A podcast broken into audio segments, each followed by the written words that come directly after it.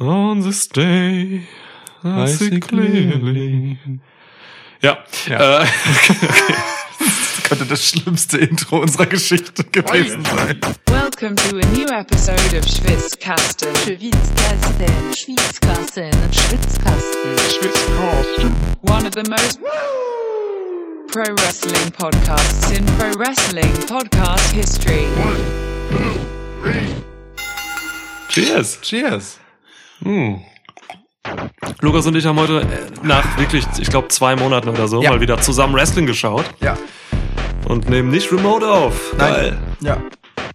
Heftig. An einem Tisch und der Fiend ist auch da. Mini-Fiend. Ja. Ja, krass, das war der Royal Rumble. Hm. Es ist äh, jetzt, äh, was ist heute für ein Wochentag? Ich habe keine Ahnung. Montag. Montag. Montagabend, halb elf. Wie geht's dir so nach dem Rumble? An diesem Tag sehe ich klar. Oh Gott. Ja, Und dir so? ja, ich bin äh, hin und her gerissen. Ich weiß gar nicht so richtig. Ich hab, ich bin gar nicht so, also als, weiß nicht, ich bin gar nicht so geordnet, was den Rumble angeht, was meine Wertung angeht, meine Gefühle, die ich mit diesem Rumble hab. Hm, dabei bist du doch eigentlich der Edgehead vor dem Herrn. Ja, ja, das stimmt, das stimmt. Ich will Edge auch, überall. Aber ich weiß nicht, ob ich will, dass Edge den Royal Rumble gewinnt. so, das ist eine andere Sache. Dass Edge nach einer Stunde im Match Ja, den Royal Rumble gewinnt. Das muss man ja auch sagen, ne? Marathon-Mann Edge, so. das ist so heftig. Ich meine, er sah ab Minute zwei sah einfach so aus, als wäre er eine Stunde im Match.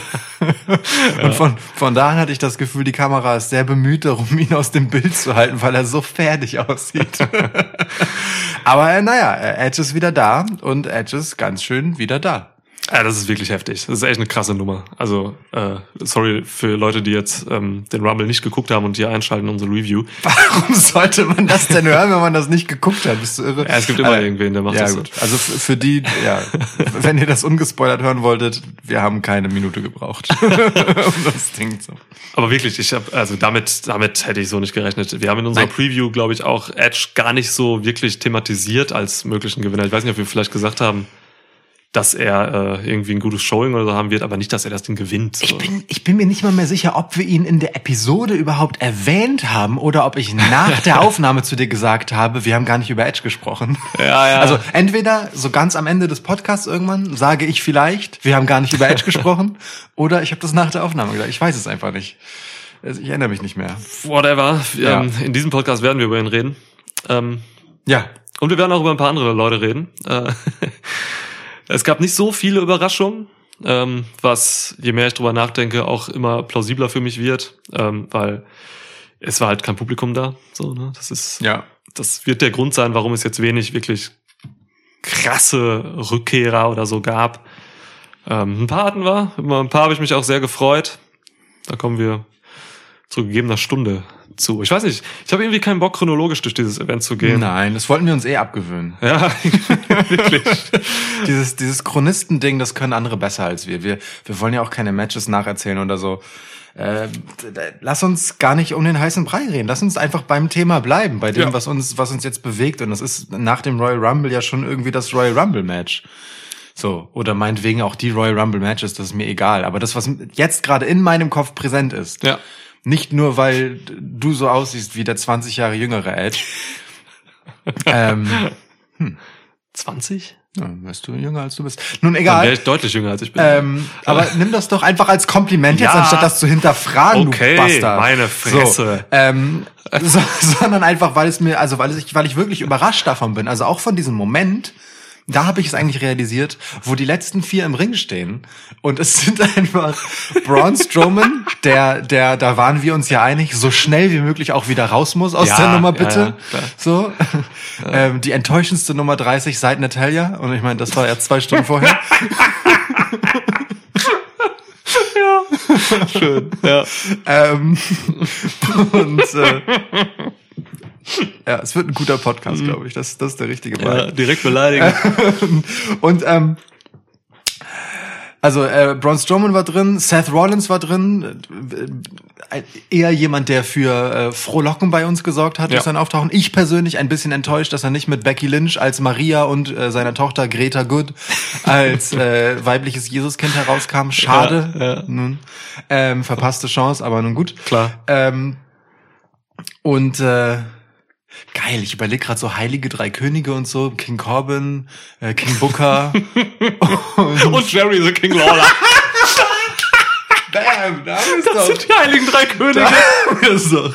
Also ich, ich sag, wie es ist, ne? Wir schreiben diese Messiah-Story noch richtig, richtig gut zu Ende. Ja, Ähm, schön, dass Seth Rollins wieder da ist und wir das wieder aufgreifen können. Es hat vor einem Jahr zusammen mit Max Lessmann, liebe Grüße an dieser Stelle, Hi, Max. Ähm, begonnen, als wir ähm, da, da, das ja Gimmick des Messiah Lob preisten und er ungefähr alles vorausgesagt hat, was passieren Ja. wird. Ja. Da war es noch gar nicht so sakral und kirchlich und krass. Ja. Ein absoluter Prophet, der gute Max. Ähm, ja, und jetzt ein Jahr später sitzen wir also wieder hier und freuen uns, dass der Messiah zurück ist und wir wieder äh, nun frohlocken können. Äh, jedenfalls, also, äh, mein Punkt. Äh, Braun Strowman war da, Seth Rollins war da und Edge und Christian. also wirklich jetzt. Ich kann mir keine Situation vorstellen, in der jemand einen Wettschein ausfüllt. Ich meine, man kann ja, Ja. glaube ich, nur an sehr dubiosen Orten auf Wrestling wetten, ähm, auf dem halt diese letzten vier Namen stehen fürs Royal Rumble Match. Niemand tippt das. Nein, vor allem Christian. Ja. Also, bitte. So, das ist, das ist schon wirklich bemerkenswert gewesen. Ähm, der klare Favorit, so wie ich gehört habe, war irgendwie Daniel Bryan für ganz viele Leute. Und so war auch dann relativ äh, bis zum Ende da, so, aber ja, weiß nicht, war, da war schon einiges los. Ähm, ich will noch kurz, bevor wir ins Match ein bisschen einsteigen, weil ich, es hört sich ein bisschen so an, als wenn wir mit diesem Männermatch anfangen hier. Ähm, für mich war dieser Rumble, dieses Pay-Per-View gar nicht so unbedingt von diesen beiden Rumble-Matches geprägt. Mich hat tatsächlich am meisten das Last Man Standing-Match mitgenommen. 100 Pro. Davon habe ich am meisten wirklich jetzt noch so Ja. emotional abgespeichert in meiner, ja, in meinem inneren Zentrum Ja. für Wrestling-Match-Abspeicherungen. Ja, das ist gut. Ja. Äh, das geht mir ähnlich und ähm, ein Grund dafür könnte A sein, dass das Match sehr, sehr gut war. Sehr. Äh, B, aber auch, dass wir keine Zeit bekommen haben, es zu verarbeiten. Ja. Also, es war, war so schön, als du festgestellt hast beim Gucken, wie, wie so quasi direkt danach, irgendwie nach so dem Wiederholungen der Match-Highlights, äh, das Rumble-Match beginnt und, und der so, so, was, wieso kommt das jetzt danach? Wir brauchen noch irgendwas zum Runterkommen jetzt Ja. erstmal so. Ähm, ja, Voll. Das sorgt vielleicht noch ein bisschen mit dafür, ne, dass das so präsent ist. Aber es war auch, glaube ich, ein langes Match. Ja, Ähm, 25 Minuten. Oh, gar nicht, okay, gar nicht so lang.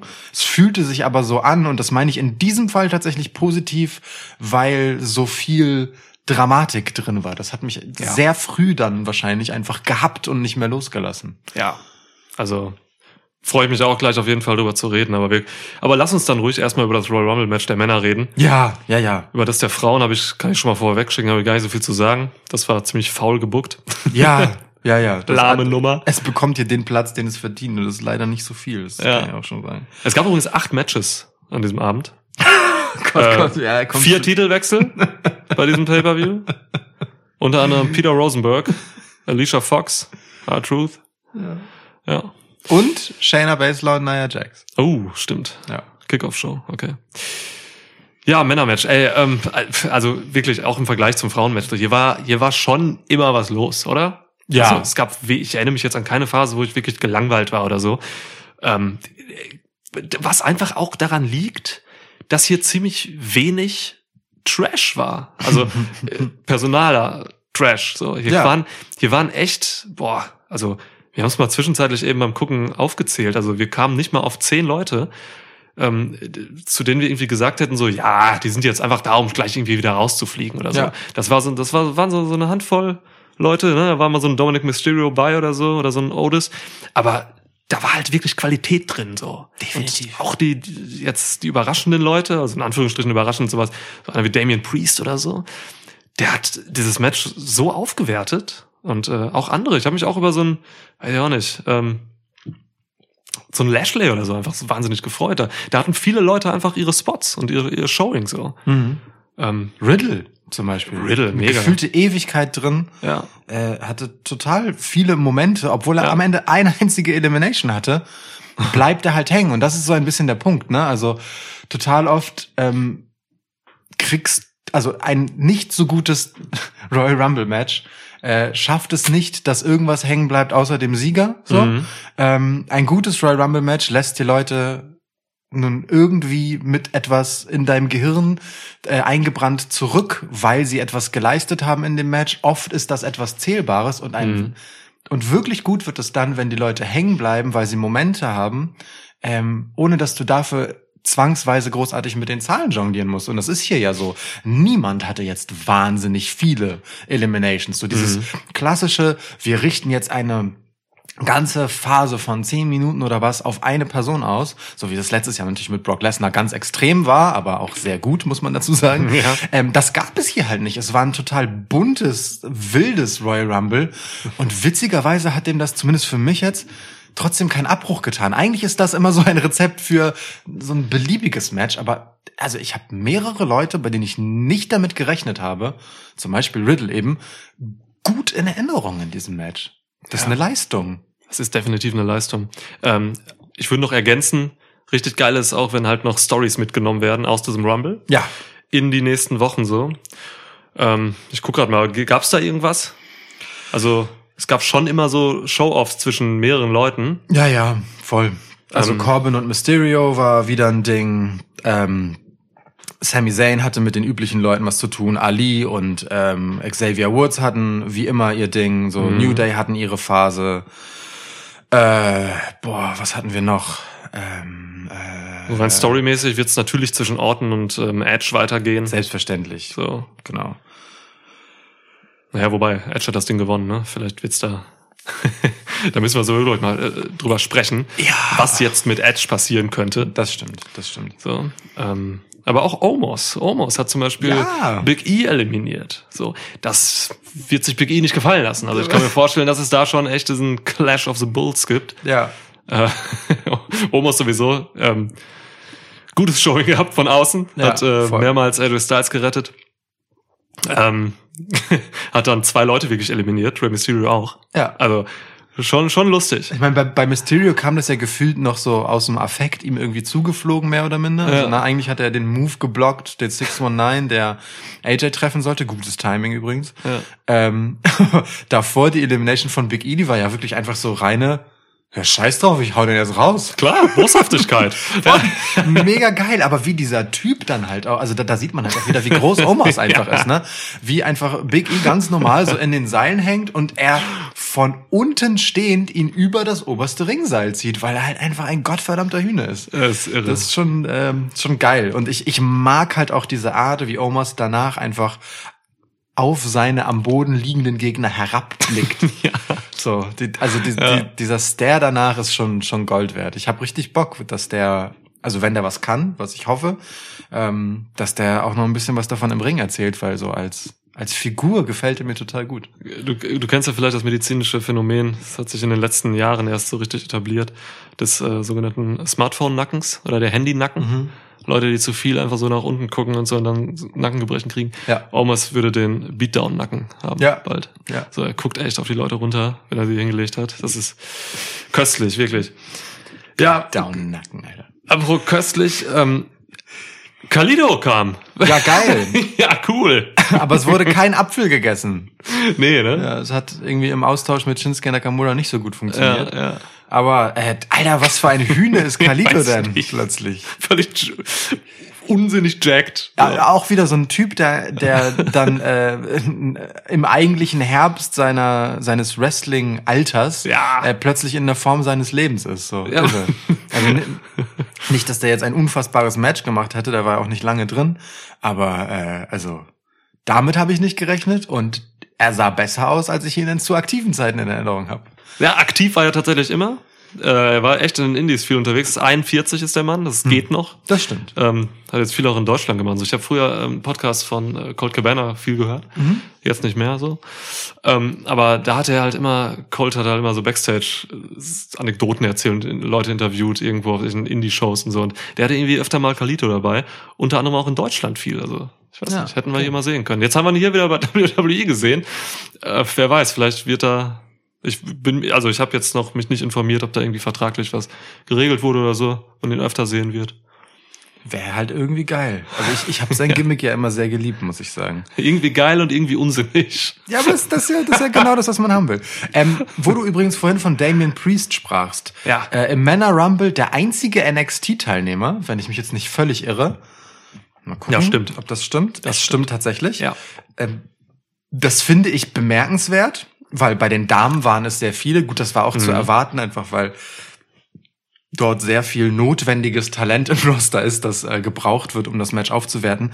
Ähm, aber wie gesagt, der einzige NXT-Teilnehmer im Match und obwohl man ihn so ja, dominant wäre zu weit, aber stark einfach in Erinnerung hat, war der gar nicht so lange im Match. Und Krass. das bedeutet aber, dass er in dieser Phase einfach präsent war. Ja. So, und wenn wir jetzt ein bisschen den Vergleich mal ziehen wollen zum Damen-Rumble, das ungefähr gleich lang war insgesamt, dann ist das schon der entscheidende Unterschied. Ich erinnere mich äh, im Damen-Royal Rumble an ganz wenig Präsenzen, Mhm. eigentlich nur. Nicht mal eine Handvoll Damen, würde ich sagen, von, von denen ich behaupten würde, sie hatten mehr als einen Moment. Und das ist bei den Männern tatsächlich, für mein Dafürhalten zumindest, einfach äh, ganz krass anders gelaufen und äh, macht für mich auch den erheblichen Qualitätsunterschied aus, weil bei den Damen war es dann äh, ein gefühltes statisches Gewusel, weil nichts irgendwie meinen meinen Blick fangen konnte. Da wuselte es einfach nur so rum und gefühlt hatte halt nichts Bedeutung. Und äh, bei den Männern, also da fühlte ich mich die ganze Zeit gelenkt. So, ach, jetzt guck mal hier hin, jetzt guck mal hier hin. So, die Präsenz war einfach besser da. So, ganz, also ganz faszinierend eigentlich, weil so, so unterschiedlich waren die Matches eigentlich gar nicht, wenn man sie jetzt so nüchtern betrachtet, aber sie wirkten dann doch ganz anders. Absolut. Ich glaube, das wird niemand anders so äh, niemand wird das anders wahrgenommen haben. Ich weiß nicht, das für mich war das einfach so eine mal wieder halt eine Timing-Sache so. Also ich keine Ahnung. Also bei den Damen fehlte es wirklich an Timing. Also du musst ja auch, um gelenkt zu werden, müssen, muss ja nicht nur die Kamera mitspielen, es müssen auch die Leute halt immer äh, zur richtigen Zeit am richtigen Ort sein. Klar. Und ähm, die Leute, die gerade nicht im Fokus sind, müssen halt so aussehen, als wenn sie trotzdem was machen. Und das haben die Damen halt echt viel, in vielen Phasen versaut. So saßen einfach alle irgendwo in der Ecke rum. Es gab mal so eine Phase, da habe ich so gesagt, guck mal, Lukas, da ist ein Standbild einfach, ein bunt, ziemlich buntes Standbild. Da ist wirklich, da ist über irgendwie vier Sekunden oder so, war, war so die, die Hardcam drauf irgendwie und es ist nichts passiert. Ja. Niemand hat sich bewegt irgendwo. Tony Storm hat mit dem Hintern gewackelt. So, das ist das Einzige, was man gesehen hat. Da und dann, ja, keine Ahnung. Ähm, fehlte mir aber auch der, der der Fokus auf die einzelnen Wrestlerinnen, die dann da kamen. So während man beim Männermatch, um jetzt nicht völlig abzudriften, ähm, dann doch ganz vielen Leuten auch wirklich nicht nur die TV-Time gegeben hat, sondern auch irgendwie ein bisschen Charakter auch so mitgegeben hat. Also die Leute durften dann schon einfach ein bisschen in dieser Präsenz, die sie bekommen haben, baden. Und das war bei dem Women's Rumble halt echt problematisch. Also ich hatte teilweise dort auch das Gefühl, dass man eben super gehetzt durch diesen Rumble geht, so, weil man Ja, eben schnell, man hatte Angst, dass man zu lange braucht vielleicht für dieses Match und dann irgendwas anderes zu kurz käme oder so. Ja. Mm, So wirkte es auf jeden Fall. Irgendwer hatte, also da ging ja Elimination sogar unter. Ja. Irgendwie Bailey wurde eliminiert, hat die Kamera nicht aufgenommen. Also, Ja, ja, Was soll das? Weil weil man stattdessen gleichzeitig die Elimination von Tori Wilson lieber zeigen wollte. Ja. Also es geht schon mal gar nicht, dass zwei Eliminations quasi gleichzeitig stattfinden. Das Ja. darf nicht passieren in dem Match. Ja. So, vor allem nicht an einander entgegengesetzten Ringenden. Das geht nicht. Und dann ist es halt lustig, dass die Kamera ausgerechnet, die also wirklich zeigt, wie Tori Wilson rausfliegt, die halt einfach so ein typische reingeworfene, also mit einem anständigen Showing, muss man sagen, äh, Legende ist. Und auf der anderen Seite fliegt halt Bailey raus, die an Nummer eins reinkam und im Prinzip eine der Mitfavoritinnen war, das Ja. Ding halt irgendwie legitim gewinnen zu können. Einer der Topstars der Women's Division so. Ja, ganz, also äh, ja, ganz seltsamer Moment. Bei den Herren gab's halt auch gar nicht diese alten Leute, ne? Da kam keine Legende rein. Also, ja gut, Christian halt. Genau. So, aber ähm, Kalito. wir hatten bei den Damen halt schon dann irgendwie, äh, wie hießen sie alle hier, ähm, Tori Wilson, ähm, Victoria, äh, hier, oh Gott, dieser eine, Ju- Gillian Hall, Ja, Julian Hall war dabei. Britney Spears, äh, du hast erzählt, die hat mal Britney Spears nachgeahmt oder was? Naja, ich ja, erinnere mich also, nicht an die. ja doch, hä, ihre Gesangseinlage ist absolut Britney Spears in ihrer schlechtesten Zeit. Äh, imitierend. Ja. Naja, da waren, da waren schon ein paar, aber eigentlich auch gar nicht so viele, wenn man ehrlich ist. Ich meine, Mickey James kam noch rein, aber die ist tendenziell schon noch aktiv.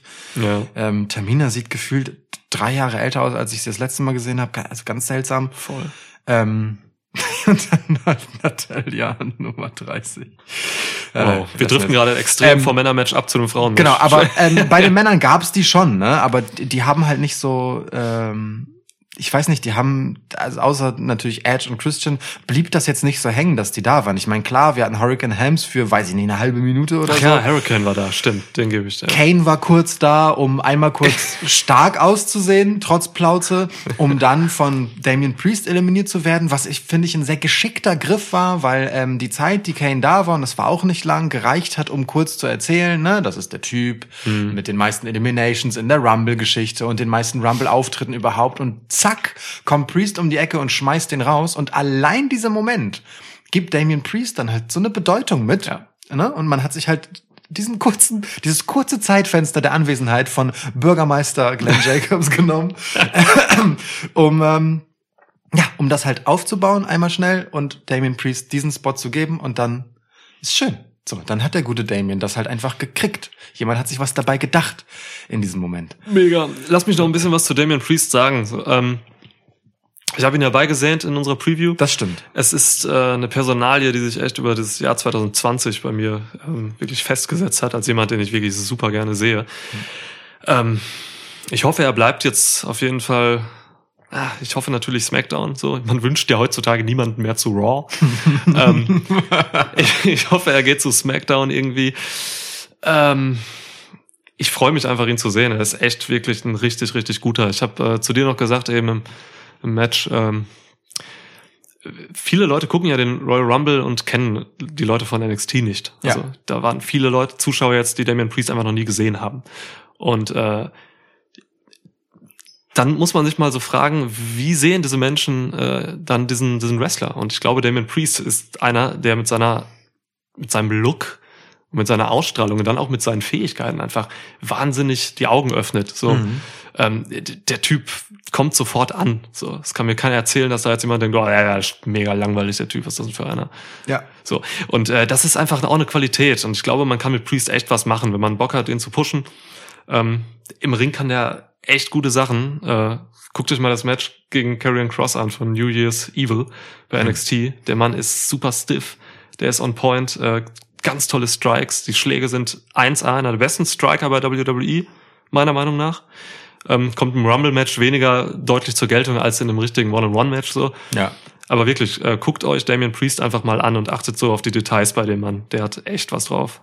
Ja. Aber hat auch den Vorteil, dass äh, man gar nicht erst auf die Details gucken muss, damit er wirkt. Ne? Also weil Stimmt, der er kommt, bräuchte es der kommt ja wirklich rein und hat direkt so eine Präsenz. Also ich erinnere mich Mhm. noch, als der zu NXT kam, waren wir direkt beide so, oh geil. So, also du kanntest ihn ja noch als Punishment Martinez. Ja, Ring so, of Honor, ja. Mir, mir nicht so geläufig, ähm, aber er hat direkt für mich funktioniert als Typ und hat mich dann aber in den Matches gelangweilt und hat sich inzwischen für mich aber halt auch etwas erarbeitet, wo er mir in den Matches gut gefällt und wo ich das Gefühl habe, er trägt sie sogar mitunter, je nachdem natürlich, wer Mhm. Ja. da so mit ihm drin ist. Ja. Und ähm, er ist halt inzwischen Full Package so äh, vom Ding her. Der ist, ist ja auch einfach viel beweglicher, als man ihm erst Irre. einmal zutrauen würde für seine Größe und seine Statur. Und er, er hat's halt einfach, ne? Der hat den Look, der hat das Charisma und der kann es letztendlich, der kann Geschichten erzählen, das hat er auch gezeigt. Ja. Ähm, da hat er auch eine gewisse Charakterspannweite, sag ich mal. So, er muss nicht bierernst sein, kann auch ganz gut den locker lustigen Typ geben. Der hat echt Potenzial. Ähm, ich fürchte aber, ehrlich gesagt, er wird bei Raw landen. Ähm, eliminiert wurde er halt am Ende des Tages von Bobby Lashley. Und ähm, hey, aber also wenn Damien Priest der nächste Typ ist, der sich mit dem Hurt Business anlegt, dann habe ich gar nichts dagegen. Das äh, sehe ich sofort als eine coole Geschichte. ja, stimmt. Erinnerst du dich noch an das Match äh, von Takeover? Ähm, Priest gegen Johnny Gargano und Leon Ruff. So, mega heftiges Match. Das ist nämlich das, ähm, ein Match, das er getragen hat. Ja, Und das ist halt heftig, wenn auch jemand wie Gargano drin ist und dann noch ein Rookie wie Leon Ruff damals. Ja. Und heute immer noch. Ja. Aber, Ja, es, krass. aber, aber es war halt auch eins, das man ihm in die Hände gelegt hat. Ne? So, also ich, ich habe das Match schon sehr Mhm. als Bewährungsprobe für ihn gesehen, so ein Stück weit. Ähm, da ist zwar Johnny Gargano drin, aber wir schieben ihn mal so ein bisschen beiseite, du Mhm. machst das Ding jetzt und also es war mega, es war wirklich super. Voll. Ja. Habe ich Bock drauf. Also Priest und auf der Damenseite Rhea Ripley. Ja. So, das sind die beiden, von denen will ich Großes sehen noch. Auf Ja. jeden Fall. Und Ehrlicherweise waren auch alle anderen Damen im, äh, aus dem NXT-Roster schon ziemliches Kanonenfutter. Ey, der Koda Oder? Kai, die kommt da rein und fliegt wieder raus nach irgendwie einer Minute oder so. Das ist bitter, die ist so gut. Tony Storm war ein bisschen drin, hat aber eigentlich auch nichts gerissen, ehrlich gesagt. Mhm. Ember Moon hatte noch ein ganz gutes Showing für, oh, eine Minute 50. Fuck. Aber, Aber, gutes Showing trotzdem. Ja, tatsächlich. Also so. es hat gereicht, dass wir beide, ich meine, jetzt springen wir wieder ein bisschen, aber das Ja. ist einfach bei der Matchform so. Es hat gereicht dafür, dass äh, wir, als sie an Nummer 28 reinkamen, kurz mal aufgewacht sind, gefühlt so. Es war einfach erfrischend und wir beide wirklich quasi gleichzeitig gesagt haben, boah, hat die ein geiles Moveset. so. Ja. Und dann war sie auch schon wieder raus. ja. Naja. Stimmt. Aber es bleibt dann halt doch vielleicht kurz hängen. Ja. Nun gut, also, äh, was ist letztendlich also passiert und hängen geblieben? Ähm, äh, wir hatten es vor ein paar Minuten bei den letzten vier, die im Match waren. Mhm. Die haben es dann mit vereinten Kräften mehr oder minder geschafft, äh, Braun Strowman aus dem Match zu tilgen. Das war wichtig und richtig. ähm, gemeinsam. ähm, und dann stehen da letztendlich noch äh, Edge und ähm, Seth Rollins am Ende drin. Das ist ein Traum, ehrlich gesagt. Ja. Könnte man auch so bei WrestleMania einfach mal irgendwann erzählen. Ja, Die beiden. So, äh, und, und, und halt auch genau die ausreichende Zeit, die man gebraucht hat. Also Christian ist dazwischen halt rausgeflogen, das ist auch gut so. So, Edge und, ähm, und Seth Rollins. Und ich finde, da, das ist ein wichtiger Moment. Dieser Moment der letzten beiden ist so einer, wo bei mir das Kopfkino anfängt und so ist, okay, was sehe ich jetzt bei WrestleMania, während die beiden sich dann noch gerade Mhm. gegenseitig versuchen zu eliminieren und so. Da, da, da, fängt halt wirklich diese WrestleMania-Season innerlich so an, sich Ah, so langsam ja. in mir aufzubauen.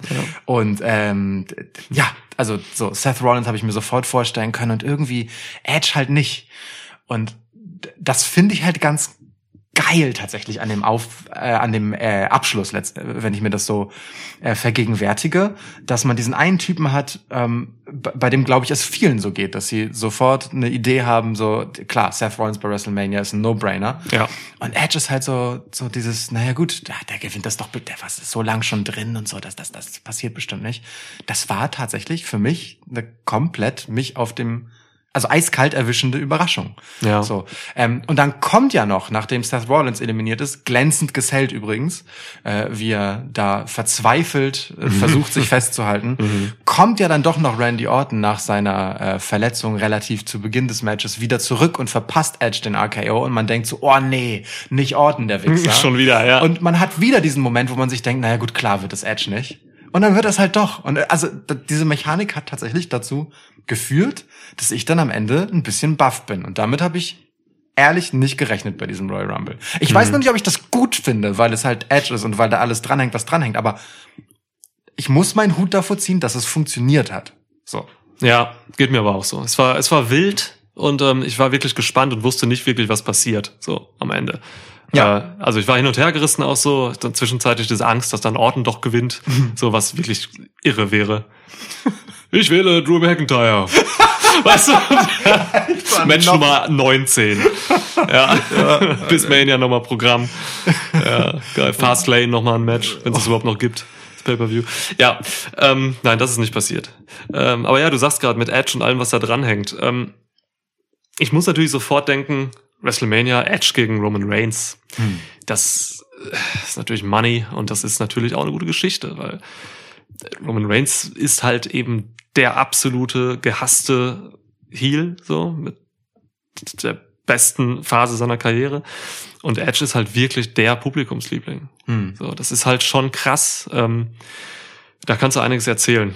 Ich weiß, also, egal was, also Edge kann super Promo-Arbeit leisten. Paul Heyman und Reigns sind momentan die besten im Business, was Promos angeht. Also bitte, kann man, kann man mir geben. Me- Mein erster Gedanke war tatsächlich Drew McIntyre. Ähm, Ich weiß gar nicht warum. Einfach vielleicht, weil man dazu geneigt ist, Edge autom oder also überhaupt so rückkehrende Stars sofort bei Raw einzuordnen. So. Ja, die großen Namen so. Ne? Ähm, aber du hast schon recht, mit der Roman Reigns Geschichte bietet sich da einiges an. Also auch weil Drew McIntyre und Edge, das wäre halt ein Face-Face-Match. Keinen von beiden wird man jetzt kurz halt heel turn. Ja. Das würde mich sehr wundern. Das Einzige, was ich da sehe, ist, dass man ähm, Drew McIntyre nochmal jemanden gibt, der am Ende halt ihm äh, quasi ne, mit seinem Legendenstatus eine Respektsbekundung mit auf den weiteren Karriereweg gibt. Ähm, ja. so wie halt das diese hier war. Ähm, es kann auch meinetwegen schon das Einzige sein, was wir über Drew McIntyre gegen Goldberg sagen. Ähm, aber, also Roman Reigns gegen Edge, das kann schon Gold sein, einfach weil ähm, Roman Reigns genau der Richtige ist mit seinem Status und dem, was er halt auch daraus macht, diesem, wie Kevin Owens das so schön äh, auseinandergenommen hat, diesen Mafia-Gehabe ja. ähm, der halt einfach diesen, diesen Traum des alternden Edges, dieses, ne, dieses Stehaufmännchen, das er jetzt halt einfach ist in seinem Alter, das ja noch einmal von einer schweren Verletzung zurückgeworfen wurde bei seiner Rückkehr im letzten Jahr, Ja. der diesen Traum halt einfach wirklich äh, völlig emotionslos in seiner Handfläche zerbröseln lässt. So, wie die Knochen von Edge. Die alten Knochen. Ja, also das, das kann ich mir schon Ja. wirklich sehr gut vorstellen, wie er das genüsslich zerkrümelt. Ja, Ja, schön, schöne Vorstellung. Schön setze ich in Anführungsstrichen. natürlich. Nichts, was Roman Reigns tut, ist schön. Es ist alles maximal unangenehm und das ist gut. Das trifft es. Ja, okay, ja, aber ey, du, ähm, ich werde mich über Edge hier nicht beschweren. Also ich find's, ich hätte mir andere lieber gewünscht. Ähm, wie gesagt, Ja. ich habe mir Brock Lesnar gewünscht, weil Ja. das eben noch mal die passendere und tiefere und schönere Geschichte wäre mit Face Lesnar dann gegen Roman Reigns und Paul Heyman. Ähm, Lesnar kam hier nicht. So, ich kann es ihm nicht verübeln. Lesnar ist, glaube ich, auch nicht der Typ, der jetzt gerne während einer Pandemie so rumreist. Ja, Also wirklich, ich stell mir vor, Ja. so Lesnar sagt so, ey Vince, ähm, nee, jetzt gerade nicht. So, das nervt.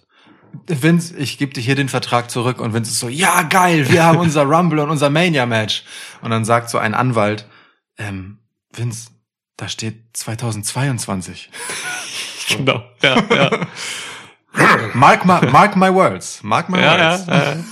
Ey, von mir aus kann Roman Reigns bis 2022 Mania ähm, Champ bleiben. Ja, Und dann machen wir das mit Lesnar. Gerne. von mir aus auch und ich glaube sogar daran.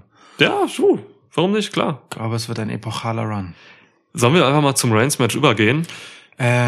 Ähm, ich überlege kurz, ob ich noch etwas zum Royal Rumble zu sagen habe. Ja, ja, uns fehlt so ein bisschen Abschlussurteil. War es jetzt gut oder war es nicht gut oder oder was? Das Männer-Match. Ähm, ja, Ja, es war, also es war definitiv nicht schlecht. Dafür waren zu viele professionelle Wrestler Mhm. hier drin, die professionell einfach den Royal Rumble geworkt haben. Ähm, mit schönen Geschichten und so, nicht zu viel Comedy drin. Ähm, das Stimmt. passte alles schon. Wir hatten, wir hatten diese kleine Star-Sache noch, ne, mit, mit äh, Bunny. Bunny, wie heißt Bad, der? Bad Bunny. Bad Bunny, der einen schönen Dive gegeben hat von oben auf äh, Miss und Morrison. Tatsächlich ja. Gute Nummer. Ja. Respekt.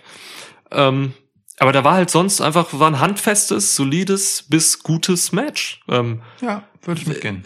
war aber auch ein Match so für diese No-Crowd-Situation zugeschnitten, so finde ich. Also Hm. man, wenn ihr Publikum wäre, dann hätte man noch mehr auf Emotionalität gesetzt, glaube ich. Ja. Die war hier schon drin an manchen Stellen, aber es hätte emotionaler sein können, aber ich verstehe, dass es es nicht war, Mhm. weil kein Publikum vorhanden war. Ja. Ja, das verstehe ich. Wobei selbst das hat man gut hinbekommen, äh, indem zum Beispiel zu Beginn relativ stark einfach immer wieder, auch wenn schon andere Leute mit drin waren, auf Edge versus Orton gesetzt wurde, so erzählerisch. Und als Orton raus war aus der Geschichte, dann ging es relativ stark alle Heels vereint, weil gefühlt waren nur Heels drin, bis Shinsuke Nakamura irgendwann reinkam und der Ja. ist auch erst frisch face geturnt, ähm, war es halt alle Heels gegen Edge, so, was ihm natürlich auch nochmal wieder dieses, ne, nein, ich wehre mich mit Händen und Füßen Ding und so gibt, auch wenn alle auf einmal auf mich losgehen und so. ja. Hier war von vornherein einfach eine gute Erzählung angelegt und die hat sich auch gut durchgezogen. Ja, schon. Es war halt kein sensationelles Match. Es fehlten schon so die richtig großen Überraschungen, es fehlten, Mhm. fehlten so die Wow-Momente, aber das passt halt irgendwie auch zum Aufbau, dem das halt auch schon so ging. Und es war deswegen völlig in Ordnung. So, also ja, doch. Ich, ich finde, man kann auch zufrieden sein damit Ja. ohne, ohne völlig gehypt zu sein. So. Denn für, für, also weißt du, der Outlook für WrestleMania ist mir spannend genug. und dann hat es ja seinen Dienst getan. Und ich will noch sagen, es ging mehr Leute gestärkt raus als geschwächt, finde ich. Stimmt. Damien Priest, Bobby Lashley auch. So ein Lashley, gutes Showing einfach. Der Mann kam da raus, auch die Auseinandersetzung mit Priest und so. Stark. Bobby Ja. Lashley, ey, mein Gott. Stimmt, stimmt. Daniel Bryan hatte ein gutes Showing. Riddle sah gut aus für eine ganze Weile, die er drin war. Omnipräsent, die beiden. Ja. Wirklich. Ja, ja, voll. So, das ist schon. Also haken wir es unter gut ab, oder? Ja, das können wir unter gut abhaken. Wäre ich Okay. dabei, wäre ich dabei. Kommen wir zu Peter Rosenberg gegen R-Truth. Ach nee. Lass uns lieber zu Roman Reigns gegen Kevin Owens kommen.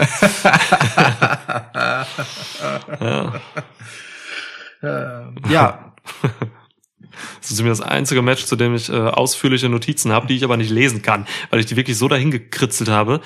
Ähm, was mit Sicherheit daran liegt, dass ich einfach so in diesem Match drin war. 25 Minuten Last Man Standing Schlacht. Schlacht. Eines, war es für dich eines der besten oder vielleicht sogar das beste Last Man Standing Match, an das du dich so erinnerst? Kann niemals das beste Last Man Standing Match sein, an das ich mich erinnere. Ähm, aber es war sehr gut, ja. Es war sehr gut. Ja. Es, Last Man Standing Matches haben ein Problem. Man weiß, dass sie lang sind. Hm. Und das hat uns zum Beispiel letztes Jahr mit Randy Orton gegen Edge sehr eindrucksvoll gezeigt. Das war dann nun natürlich auch tatsächlich doppelt so lang wie dieses hier, aber trotzdem. Ja. Das ist so ein Match, bei dem man einfach ähm, richtig merkt, wie es sich zieht und wie gerade die Anfangsphase einfach so vor sich hin dümpelt. Und das gab es hier halt nicht. Ähm, ohne dass es sofort völlig absurd zur Sache ging, so, Mhm. hat es funktioniert, dass ich einfach vergessen habe, dass das hier noch eine Weile gehen wird. Ja. Und das ist, und es war dadurch irgendwie sofort spannend, weil es halt irgendwie schon diese gefühlte Restmöglichkeit gab, dass Kevin Owens hier noch irgendwie mit sowas wie einem Sieg rausgeht oder so. Also, ob, so unwahrscheinlich das doch ist, ga- ganz absurd. Eigentlich gab es, gibt es überhaupt keine Anzeichen dafür, dass dieses Match so funktioniert haben kann, wie es funktioniert hat. Und es hat geklappt. So. Das ist das Irre daran. Da spielt aber auch der einfach hervorragende Aufbau mit rein. So, ne? Ähm, Natürlich. So ein Match lebt halt auch vom Vorbau und äh, den haben, und da haben wir in der Preview drüber geredet, in dem Podcast davor, ähm, den haben Kevin Owens und Roman Reigns einfach göttlich gemacht. So, das war auch bei der Go Home Smackdown jetzt wieder wundervoll, dieses, dieses, dieses Interview-Segment. Oh ja. Da kommen einfach Sachen rüber. Es ist einfach, Kevin Owens ist so ein großartiger Face gerade und ich kann es nur noch mal sagen, Roman Reigns ist der beste Heel, den wir seit langem im Wrestling-Business hatten. Mit allem, für das er steht. Wie Ja. er workt. Und das ist so geil, weil die übertragen das halt auch einfach in Matches. So, das ist halt eine Sache, ne? Du kannst halt gut am Mic sein. Aber diese beiden sind halt auch noch einfach wundervolle Geschichtenerzähler im Ring. Ja. Oder halt im, äh, keine Ahnung. Backstage-Area des Thunderdome. So, ja, das Ja. ist halt, was die da durchgezogen haben. Also sowohl vom, ähm, von der Härte und der Stiffness, ähm, über das Emotionale bis hin zu den wirklichen Wrestling-Moves dann auch. Es passte alles bei diesem Match. Das war großartig. Also das Match des Abends mit Abstand. So. Ja, auf jeden Fall. Auf jeden Und Fall. äh, ich weiß nicht. Ich war immer drin, ähm, von vornherein. Kevin Owens hat mich auch noch mal einfach noch mal weiter von sich überzeugt, so. Mhm. Weil ich kenne Kevin Owens halt hauptsächlich als Face, durch seine ganze Karriere den Mann begleitet. Ähm, dort hat er immer so ziemlich die beste Heelarbeit, die so geht, für seinen Charakter abgeliefert, wenn du mich fragst. Und als Face hat er sich jetzt auf jeden Fall noch mal mir gegenüber neu bewiesen nochmal. Also no, wirklich nochmal eine Schippe draufgelegt, so mit diesem, mit diesem, wie er einfach ähm, auch plausibel ist in allem, was er tut. Ja. Auch so diese ganze Sache. Kevin Owens hat halt eigentlich ja immer diese Prizefighter-Sache. So, seit er bei WWE, seit er bei NXT ist, ist diese Prizefighter-Sache immer da, ne? Und auch die zieht er eigentlich konsistent noch durch gerade so, weil er jetzt ist einfach klar so, Pricefighter für die Familie so. Ja. Macht er halt weiter, so, ne? Ähm, hat er halt damals als Heel ausgelebt, so, ähm, aber es ist eigentlich immer dieses, also dieses Familiending, das hat er schon in Heel-Zeiten gebracht, Hm. einfach. Ja. Und so. Deswegen, es ist ein einfach konsistenter Charakter, ähm, der alles kann. Und Wirklich alles. ja, ah, Und nach, und nach nichts davon aussieht. Das ist ja das Faszinierende an Kevin Owens. Er sieht weder aus wie ein charismatischer Typ, ne, noch, ja. Ja. wirklich nicht. Ja. Noch, noch äh, sieht er halt aus wie ein großartiger Athlet, aber er ist halt beides. So, er ist halt einfach beides und er kann beides ganz hervorragend zusammenbringen und in Geschichten packen, sowohl außerhalb wie innerhalb des Rings. Das ist äh, ein absolut faszinierendes Talent dieser Typ so. Ähm, und aber genau das ist irgendwie auch spannend an ihm, dass er, ähm, dass man deswegen, auch wenn man das alles über ihn weiß, weißt du, selbst wir, die halt Fans einfach von ihm sind seit Ja. Jahren, Ja. äh, in so Momenten dann einfach mal wieder davon überrascht werden können, wenn er die Gelegenheit bekommt, zu zeigen, wie gut er eigentlich ist. Wenn er zum Beispiel von einem Golfkart überfahren wird. Oder von einem Gabelstapler springt. Einfach so einen schönen Centon vom Gabelstapler runter. Das ist alles perfekt. Also der Typ sieht nicht aus, als wenn er on point agiert. Aber er tut es. Ja. Also wirklich, wer da immer hinguckt, wo er landet, wenn er irgendwo hinfliegt und so. Das ist alles so on point. Ja. Der Mann verletzt niemanden. Dabei macht er echt krasse Sachen mit Leuten. Hartes Zeug auch. Der Mann wirklich hat eine Zielgenauigkeit bei seinen Fly. Warum hat er überhaupt High-Flying Moves? Weißt du, guck dir den mal an. Das ist unfassbar. Und jetzt sieht er auch noch so ähm, so crusty aus irgendwie so.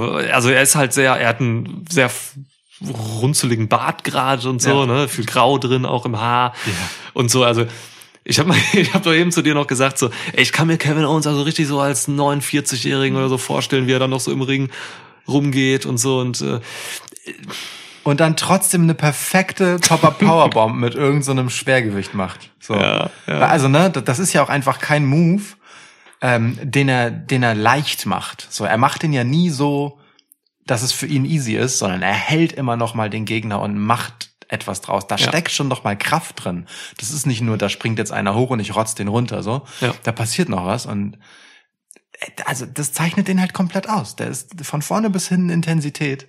Ähm, und aber das halt auch in den richtigen Momenten auf die richtige Art aufgedreht. Es gab Momente in diesem Match, da ging es halt äh, im Prinzip über die typische Last Man Standing Härte und es gab Momente in dem Match, da ging es über die emotionale Härte, in denen beide halt einfach abwechselnd oder gleichzeitig, je nachdem wie, halt einfach kurz wirklich wild wurden so Ja. ähm, wo sie ja sonst ein Stück weit äh, ja so so ein so ein beide ja so ein, so ein gewisses Oszillieren zwischen einer souveränen Abgeklärtheit und halt dann doch dem dem dem Rauslassen ihrer Emotionen haben, wenn es halt nützt und Sinn ergibt und diese Ausbrüche und äh, und die Phasen des Selbstbewusstseins, die, die gingen hier so wunderbar Hand in Hand. Das war, war, war ganz toll erzählt am Ende.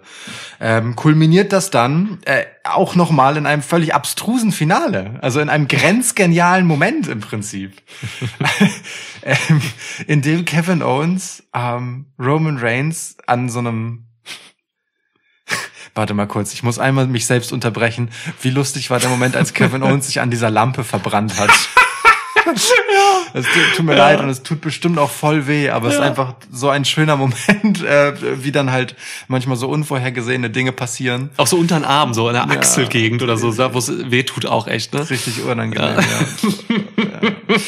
Aber ja, hat er sofort aufgenommen, das war mit Sicherheit nicht geplant. Nein. So, sofort aufgenommen, das, weil er war halt ah, hartes Match in Knochen, deliriumsmäßig so, ne? Ja, ja. Und, und die Kommentatoren waren ja auch am, am Start und Ja. haben das, haben das noch entsprechend äh, lustig verpackt. Ähm, aber dann Kevin Owens in einem wirklich genialen Moment nutzt die Handschellen, die Roman Reigns ins Match brachte, um diesen halt an so einem, so einem, äh, so einem Gerüst festzuketten, aber halt so weit unten und reingezogen, dass er halt nicht aufstehen kann. Also wirklich jetzt. Ich habe schon in den all den Jahren, die ich Wrestling gucke, viele gute Ideen gesehen, wie man ähm, Stipulations von Matches halt ein bisschen biegen kann und und und äh, im Rahmen dessen, was möglich ist, einfach es seinem Gegner unmöglich machen, ähm, den Sieg mitzunehmen. Aber damit habe ich nicht gerechnet. Das ist einfach nicht weniger als genial und so einfach. Ja, es ist mega einfach. Und dann aber auch schön, wie Reigns sich daraus befreit hat. So, ne? Einfach, da hat er seine Cleverness wieder bewiesen und einfach den Ref gegen, mit dem Kopf gegen irgendein so ein Metallding gerammt, so, der es übrigens gut gesellt hat. Ja, definitiv. Ähm, ja. Schön. Also wirklich, ganz tolle Szene. Paul Heyman kam da noch raus nachher und, ähm, und, und hat, ich sag mal, versucht, Roman Reigns zu befreien. Ja, das war geil. Das war, also das war die einzige Schwäche des Matches, wie der Ref Ja. dann äh, den Count unterbrechen musste, einfach weil äh, Paul Heyman doppelt so lange gebraucht hat, Ja. wie er Zeit gehabt hätte, um ähm, Roman Reigns Handschellen aufzuschließen. Aber äh, das dann wiederum ganz geschickt gemacht. Du, du hast es noch so gesagt. Ich, du meintest äh, beim Gucken, ich glaube, der Ref zählt jetzt gerade nur Kevin Owens, ja. was zwar keinen Grund und keinen Sinn hat in dem Moment, aber schon irgendwie die Situation noch gut gerettet war. Sie haben dann ja auch die Kamera so vom Ref weggezogen, wenn man Roman Reigns sieht und so. Das war schon noch ganz clever gelöst. Ja. Ja. Ah, schon wirklich gut. Ähm, über Ray, wir haben jetzt viel über Kevin Owens geredet. Ja, Ähm, auch stimmt. Reigns hat hier natürlich alles äh, abgedeckt, für das er steht. So, ne? Ich erinnere mich einfach an meine Lieblingsszenen passierten wirklich in den ersten 5% dieses Matches oder so. Da gab es einfach aus dem Nichts draußen ein Spear gegen Kevin Owens neben dem Ring. Und das war einer der schönsten Spears, die ich je gesehen habe. Der äh, wirklich unfassbar schön. Die Kamera war hinter Reigns. Er springt wirklich mit einer Urgewalt in Owens rein, dreht sich dabei noch so weg. Das ist grandios, dieser Spear. ja, das war, also mit diesem Match ging eigentlich für mich dieses Event auch los. Alles davor war, war irgendwie, alles davor war für mich irgendwie so belanglos bis okay, so, äh, Ja. ja. Ja. Das okayste bis dahin war, glaube ich, tatsächlich das Women's Title Match. Ja. Das Ja. war halt irgendwie einfach ein, äh, ja, so ein, du hast, glaube ich, gesagt, ein Smackdown-Main-Event im Ja, Prinzip. ja, so, ja. ne, hätte man jetzt nicht bei einem Pay-Per-View so zeigen müssen. Ja. Ein okayes Smackdown Main Event. Kein Ja. besonders gutes, ein okayes. Ja, ja. Ja. Aber also dieses Match wirklich on point. Ähm, ich habe es wirklich, wirklich genossen. Am Ende ähm, gibt's dann den Guillotine Choke von Reigns gegen Owens und dann bleibt Owens liegen. ja.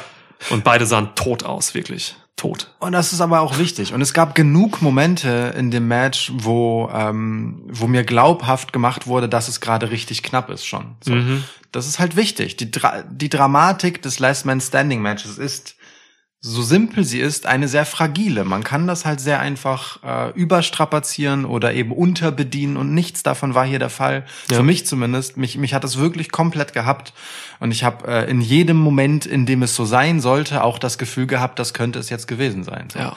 Das ist äh, stark. Also auch als Roman Reigns da festgekettet war und er den Ref letztendlich nutzen musste, um ausgezählt zu werden. Ich dachte, das war es jetzt. Ich habe schon zu dir gesagt, krass, Kevin Owens gewinnt. So. Ja. So war dieser ja, Moment halt. Ähm, das ist gut. Das ist halt wirklich eine Qualität. So funktioniert Spannung, so funktioniert gutes Storytelling. Danke. So. Merci. Versteht Kevin Owens ja auch. Stimmt. Spricht ja Französisch. Ist auch krass, dass Englisch seine Zweitsprache ist, ne? Ja. Ist Einer, einer der besten Talker im Bild Ja, und ist ja. einfach seine Zweitsprache. Frechheit, Ähm, Frechheit. Auch wieder übrigens äh, eine wichtige Sache dieses Matches, ähm, eines, das keine Verlierer hat. Also ich würde den Teufel tun, hier zu sagen, dass Ja. Kevin Owens auch in der dritten Niederlage gegen Roman Reigns auch nur annähernd so aussieht, als würde ihn diese Fehde schwächen. Ganz, ganz, ganz im Gegenteil. Es hat noch Ja. einmal etwas zur Stehaufmännchen, zur ähm, ja einfach Fight Owens Fight Story beigetragen und der der Typ ist halt- also der hat einfach einen geilen Run so mit Ja. drei Niederlagen das ist eine Kunst Ich meine, denk dich mal in sein Standing rein jetzt so, ne? Wenn, ähm, wenn man jetzt einfach mal die simple Mechanik anwendet, so, okay, die nächste Fehde, Kevin Owens, wer auch immer da kommt, Kevin Owens wird da so stark reingehen, Ja. obwohl er jetzt wirklich diese Fehde gegen Reigns klar verloren hat. ja So, aber ja, er wird, egal wer da kommt, er wird mega gestärkt reingehen. voll gut voll, Ah, voll gut cool. Okay, yo so, dann hatten wir hier drei 24-7 Matches, die gehe ich mal schnell rüber. Ein Moment also das erste davon ähm, war und das ist wirklich fies aber es ist so vielleicht der beste Moment des Women's Rumble Matches also ganz ehrlich es war der Moment wo das Match plötzlich an Dynamik gewonnen hat und was Überraschendes geboten hat zwischen all dem Rummeandern, das da sonst so war. Ja. Ähm, als R-Truth reinkommt und Alicia Fox als Waffe benutzt, um all die Leute, die nach seinem 24-7-Title äh, trachten, abzuwehren. Äh, das war schon einfach ziemlich abstrus, aber kurzweilig und gut unterhaltsam, weil damit habe ich nicht gerechnet. Und äh, also ich, ja, das war gut. Du meinst nicht abstrus, du meinst abstruth. Wow. Ja. Wow. Ja, ja, ja. Wow, krass. Ja. Ich, ja, ist aber auch bezeichnend, ne? Wenn du das jetzt als Ja, ja. ja, ähm, Ja. interessantesten oder zumindest lustigsten Spots nimmst. So. Ja, gebe ich zu. Klar. Ich zu. Ich meine, wir haben jetzt eben schon in der Besprechung des Männermatches immer wieder Referenzen auf dieses Women's Rumble Match gegeben. Ähm, ich sag dir ganz ehrlich, ich habe hier nicht mehr zu viel zu sagen. So, also ich freue mich für Rhea Ripley, die halt, äh, die halt gut dabei war bis zum Ende. Ja. Ähm, auch klar die Elimination Queen des Abends war, so. Also niemand, auch im Männermatch, hatte annähernd so viele Eliminations wie sie, auch wenn sie mit sieben Mhm. jetzt nicht gigantisch viele hatte. Es war Ja. deutlich zu sehen, dass sie die dominante Akteurin Ja. sein sollte. Hier. Ich habe sie als Siegerin getippt und du hast, glaube ich, äh, Bianca, Bianca Belair als Siegerin getippt. Ne? Korrekt. Und so bei den letzten. So ist. Aber ja, klar, ey, Bianca Belair. Ähm, man hat schon viel investiert in sie jetzt. Bei Definitiv. SmackDown und generell auch bei WWE. Sie hat jetzt ihr eigenes Chronicle bekommen, vor kurzem erst, Mhm. ähm, was sie einfach noch mal ein bisschen näher bringt und so. Ähm, man weiß, dass Vince McMahon sie sehr schätzt. So, da gab's Backstage-Segmente. Ähm, ich weiß gar nicht, ob es in diesem Chronicle war, was ich da gesehen habe. Ähm, so ein Snippet gesehen auf Twitter, glaube ich, wo Vince McMahon sie halt lobt und so. Man will da schon was mit ihr machen äh, und es wird allerhöchste Zeit. So, die kann das. Ist genau richtig, finde ich, dass man Bianca Belair und Rhea Ripley hier ähm, vorne als äh, vorne an den äh, Bug stellt, so für dieses Match. Haben abgeliefert. Bianca Belair hat abgeliefert Ja. war halt auch noch, äh, ja, weiß nicht, sie war ziemlich, wann kam sie als Dritte, glaube ich, Als ne? dritte, genau. Das heißt auch noch diese Ironman-Nummer da drin. Ja. Sie als die EST, als die Top-Athletin. Das ging schon auf für mich. Also alles, was Belair und Rhea Ripley betrifft, cool. Der Rest aber, Fazit sage ich, faules Booking in diesem äh, Women's Rumble-Match. Ich würde nicht sagen alles. Also ich finde, Bianca Belair hatte schon auch äh, nicht so gute Momente in dem Match, wo es schwer zu sagen ist, ob es ihre Schuld. Also ich fand sie overbooked tatsächlich. Sie hatte, sie, sie war mir zu aufdringlich eingesetzt. Sie hatte zu viele klar als Spots inszenierte Momente. Es ist schwer zu sagen, ob diese Wirkung äh, immer ihre Schuld ist oder einfach daran liegt, dass die Partnerin, mit der sie das gerade macht, es halt einfach nicht besser delivert. So, da gehören immer zwei zu äh, oder mehrere, Ja. je nachdem, wie viele dabei sind. Deswegen schwierig zu sagen in diesem Match, ähm, wie gut Bianca Belair wirklich ist, also auf Basis dieses Matches. Ähm, Oh, die Naomi-Spots. Ja, Wo du das gerade so ansprichst, die Genau. Naomi-Sachen, die waren scheiße zum Teil, ja. da gab es auch einen, bei dem hast du gesagt, hä, die haben doch genau das gleiche Move für Move vorhin schon gemacht. Ja, das auch, genau, da steht, eine wird, Naomi wird rausgeworfen, da gibt's so einen Fußfeger von Bel Bel Air. Zweimal hintereinander. Ja, also Quatsch. wie gesagt, das, das war mir etwas, etwas zu viel des Guten. Ähm, da wäre weniger mehr gewesen. Sie hat auch so gut genug ausgesehen in dem Match. Ähm, aber ey, voll okay. Ich äh, gönne es ihr. Sie ist halt tatsächlich, also nicht nur mein Tipp, sondern auch einfach äh, ein guter Pick, finde ich, weil sie ein frisches Gesicht ist. Ja. Ähm, für die ganze Geschichte. Ähm, bisschen schade ist es um die Rhea Ripley Charlotte Wiederholungsstory, die du Mhm. im Kopf hattest.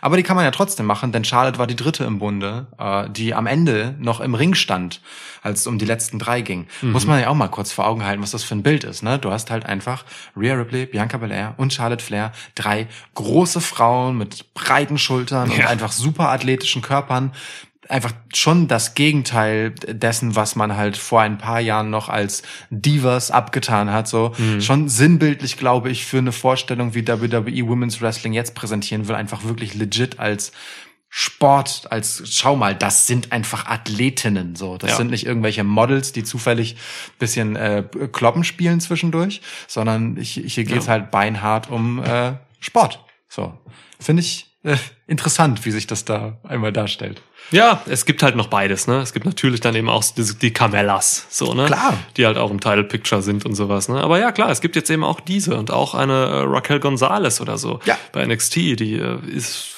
ist hoffentlich im Kommen, so. Habe ich hier ein bisschen erhofft auch, dass sie kommt, so. Macht sich gut in so einem Rumble-Match, kam leider nicht. Ähm, ja, du, finde ich, finde ich cool, finde ich okay. Ähm, das passt mir schon. Also ich möchte solche, wenn, wenn wir so Big Man Wrestling, äh, Big Women Wrestling jetzt haben, dann möchte ich halt auch wirklich solche Athletinnen sehen und nicht solche Amateure wie Nia Jax oder Tamina oder so. Diese, wirklich diese ausgedienten oder diese niemals eigentlich äh, zu rechtfertigen, dass sie überhaupt dienen, denn Leute. Ähm, auch Nia Jax, ey, hat hier leider echt auch Leute rausgehauen, wie Emma Moon und so, Und ne? hatte wirklich auch also weh. ganz furchtbare Momente in diesem Match. Also ich erinnere mich an, an einen so, ein- so, so ein Exchange, das, also da sah nichts gut, oh, es war ganz schwer zu ertragen. Ja. Ganz, ganz schwer zu ertragen. Ähm, nun gut, aber äh, dadurch, dass wir halt äh, am Ende Charlotte und Rhea Ripley an Nummer zwei und drei haben, muss dein Traum vom Rematch der beiden bei WrestleMania nicht Mhm. dahin sein. Ich kann mir das auch sehr gut ohne Titel vorstellen, einfach aus Prinzip. Ja. Und ich finde, das hat es auch ein bisschen angedeutet und es würde mir gut gefallen. Ja, machen wir doch. Machen wir doch. Okay. So. Ja, dann haben wir noch ähm, das andere Match der, der, der Damen, das Titelmatch, Sasha Banks gegen Carmella. Das, äh, ich, ich finde, dazu ist genug gesagt, wenn wir sagen, es war ein okayes äh, Wochenshow-Main-Event, aber auch nicht unbedingt mehr. So, beide haben halt solide gearbeitet, aber also das reicht mir dann auch, ehrlich gesagt. Reginald hat äh, Carmella mehrmals gefangen. Ja. Du sagst noch so, ja, wiederholt doch den Spot nochmal. ähm, ich glaube, er hat es nur einmal gemacht und einmal mit Sascha. Aber ist auch egal. Ach so, Es sah okay. trotzdem sehr identisch aus. Ja, ja, stimmt schon. Also ich kann diese Reginald-Spots halt langsam nicht mehr sehen. Und, und AJ Styles und Omas machen sie dann ja auch nochmal. Also. Ähm, ich ich fände übrigens gut, wenn Omas irgendwann AJ Styles halt auch so einen edlen Tropfen reicht, ohne das zu erklären, einfach nur so als, als Referenz. Das, das fände ich schon geil. Oder wenn Reginald mit seinem freundlichen Gesicht mal so einen Stare-Down macht wie Omas. Ich würde so, so Kreuzanspielungen Wow. würden, würden mir sehr gut gefallen. Ja. Ähm, ja, also du, ich kann über das Match jetzt nicht nicht viel Gutes und auch nicht viel Schlechtes sagen. Es war okay, ähm, war vielleicht ein bisschen sehr plötzliches Ende, aber und auch irgendwie witzlos dadurch, dass Sasha Banks äh, wieder gewonnen hat und gefühlt irgendwie das nicht vorangeht in der Feder. Aber lass uns das abhaken. So, das ist ehrlich gesagt irgendwie nicht der Rede wert gewesen. Lass uns lieber ein bisschen aufregen über Drew McIntyre und Goldberg, die uns wertvolle Lebenszeit gestohlen haben. Also ich, ich würde noch hervorheben, ähm, es gab noch einen, einen echt krassen äh, Suicider von Carmella. Oh, den, stimmt. Den sie echt übersteuert hat, so gegen Ja. Banks nach draußen. Ähm, Sascha Banks hat sich sehr ge gesorgt direkt, hat ihren Rücken gestreichelt Mhm. Ja. und sie dann wirklich sichtbar gefragt, ob alles okay ist. So, Ja. war alles gut. Ähm, fand ich ganz süß irgendwie. Es gibt in Sascha Banks Matches gibt's oft solche Szenen. Gegen Asuka gab's das auch und so. Manchmal, manchmal sie das Opfer, manchmal kümmert sie sich um die Leute. Irgendwie schön.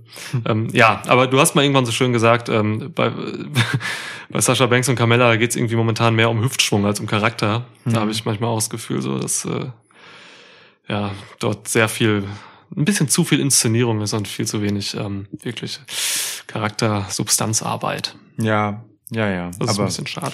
in Ermangelung äh, besserer Alternativen im Moment ist das halt so. Und um noch eine Sache zu sagen, um nicht zu Goldberg zu kommen, Was ich voll verstehen kann. ähm, ich werde ständig jetzt irgendwelche Dinge sagen, Ja. oder so, dass wir da nicht hinkommen zu dem Match. Ja. Ähm, möchte ich noch fragen, ähm, weil darüber haben wir tatsächlich nicht gesprochen.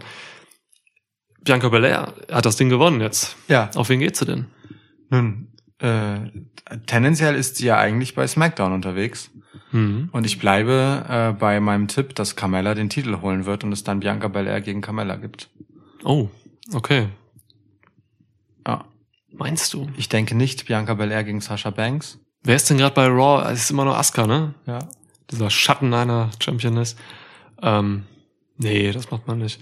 Also Ja. Charlotte könnte natürlich den Titel von Asuka gewinnen und dann hast du halt äh, Bianca gegen äh, Charlotte. Das ist definitiv ein Ding. Also wobei, also ich, nee, ich kann mir auch Sasha Banks gegen gegen Bianca Belair auch gut vorstellen. Das wäre ein guter Vorwand, um Sasha wieder heel zu turnen. Sie muss weg von diesem diesem irgendetwas, was das gerade irgendwie Ja, ist. sie hat gar nichts gerade. Ja, eben. Ähm, Ja. So, äh, ja, also für, äh, guck mal, wenn wir mal jetzt kurz außer Acht lassen, dass es Faces und Heels gibt, das ist eh im Zweifelsfall nicht so wichtig. Du kannst auch Face gegen Face gut machen, ähm, gut genug machen.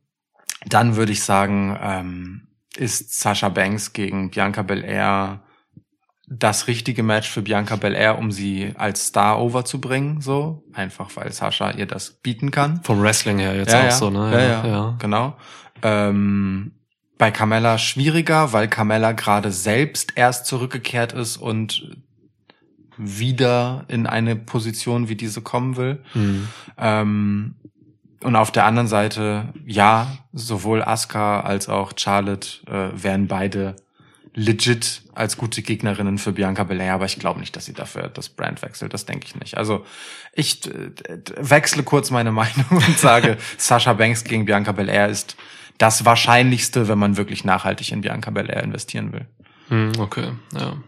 Ich Carmella sehe ich jetzt auch gar nicht, dass sie da noch mal in eine Position kommt, wo sie noch mal gegen Sascha um den Titel kämpft. Ja, das haben wir auch gedacht beim zweiten Match von äh, Drew McIntyre gegen Randy Orton und dann gab es noch 41. ja, gut, ja. Das muss alles nichts heißen. Aber ich verstehe deinen Punkt. Ja, okay. So. Was, kann- denkst du denn? Also, äh, du willst sie eher zu Raw rüberhüpfen sehen? Ja, aber auch da ist, sehe ich sie nicht gegen Asuka auf einmal irgendwie so. Ähm, boah, habe ich keine Idee zu. Also ich glaube auch, dass sie bei SmackDown bleiben wird. Wer auch immer da zu WrestleMania dann Champion ist. Okay. Da geht sie drauf, ja. Ja. Ich würde, ähm, ja, okay. Warte, ich muss mir was aussuchen, um nicht zu Goldberg zu kommen. Ja, ich kann noch was. Ich, Ja. bin, ich bin froh, dass mein Tipp richtig war, dass Bianca Belair ähm, das Match gewonnen hat. Ähm, denn sie hat ja gesagt, sie packt erst das EST in WrestleMania. Und jetzt überlegt ihr mal, wir hätten sonst Vrillemania. Das würde ja überhaupt nicht funktionieren. So. Und es gibt Wow. keine bessere Vorbereitung, was das Niveau angeht, um zu Goldberg zu kommen. Das musst du mir schon lassen. Ja, können wir noch über Frisuren vielleicht reden? Bianca Belair, Haare, Goldberg, Haare. äh, Kör- ich nicht. Ähm, Drew McIntyre Schönsten- hatte einen sehr akkurat geschnittenen Bart. schönsten Haare, Ranking, schönste Haare, äh, Roster von WWE. Wer hatten die schönsten Frisuren? Ich will nicht über Goldberg reden. Kommt die Männer. Top 3. Hau mal raus. Die Wahllosigkeit. okay, okay, okay. Top 3 Männer Haare. Okay, okay, okay. Ähm, Cesaro, Ricochet und Bobby Lashley.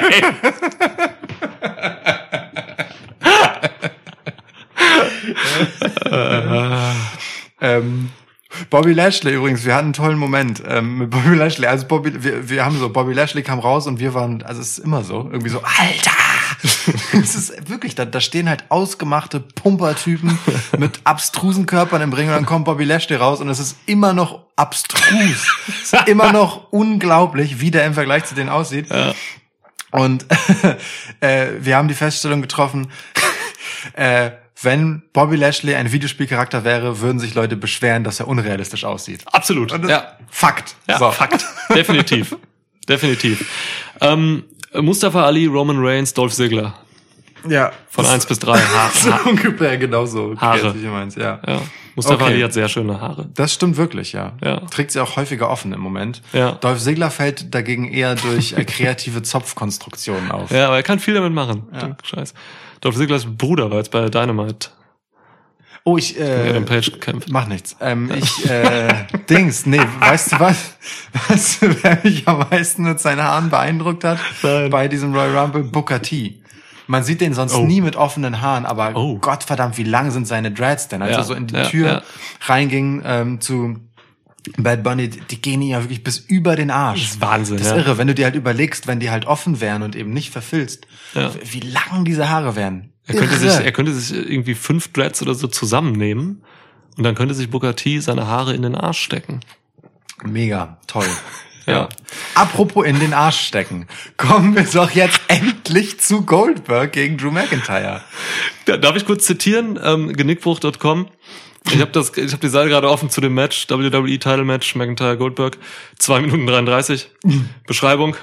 Claymore, Kickout, Spear, Spear, Jackhammer, Kickout, Claymore, Ende. Ja. Ja.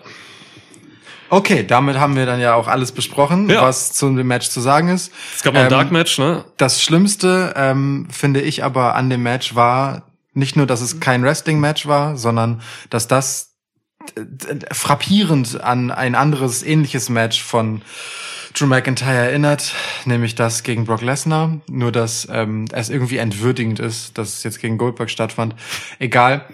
Nee, das Schlimmste wirklich für mich ist dieser Moment danach. Dieser, Och, also auf, dieser unglaublich konstruierte Moment, äh, wie halt Drew McIntyre äh, plötzlich es legit findet, äh, den diesen Typen, der ihn so wahllos angefeindet hat wegen wegen einer völlig dämlichen Behauptung, Inhaltlicher ähm, Quatsch. ja, in den Arm zu nehmen, nur weil er ihm Handshake gibt. Also wirklich ähm, ein, also wie sehr man dort einen Moment konstruieren wollte, der einfach keiner ist, das, Ja. das hat mich echt verstört und vor den Kopf gestoßen. Ich fand es wirklich jetzt, bei allem Respekt, lächerlich. Ja.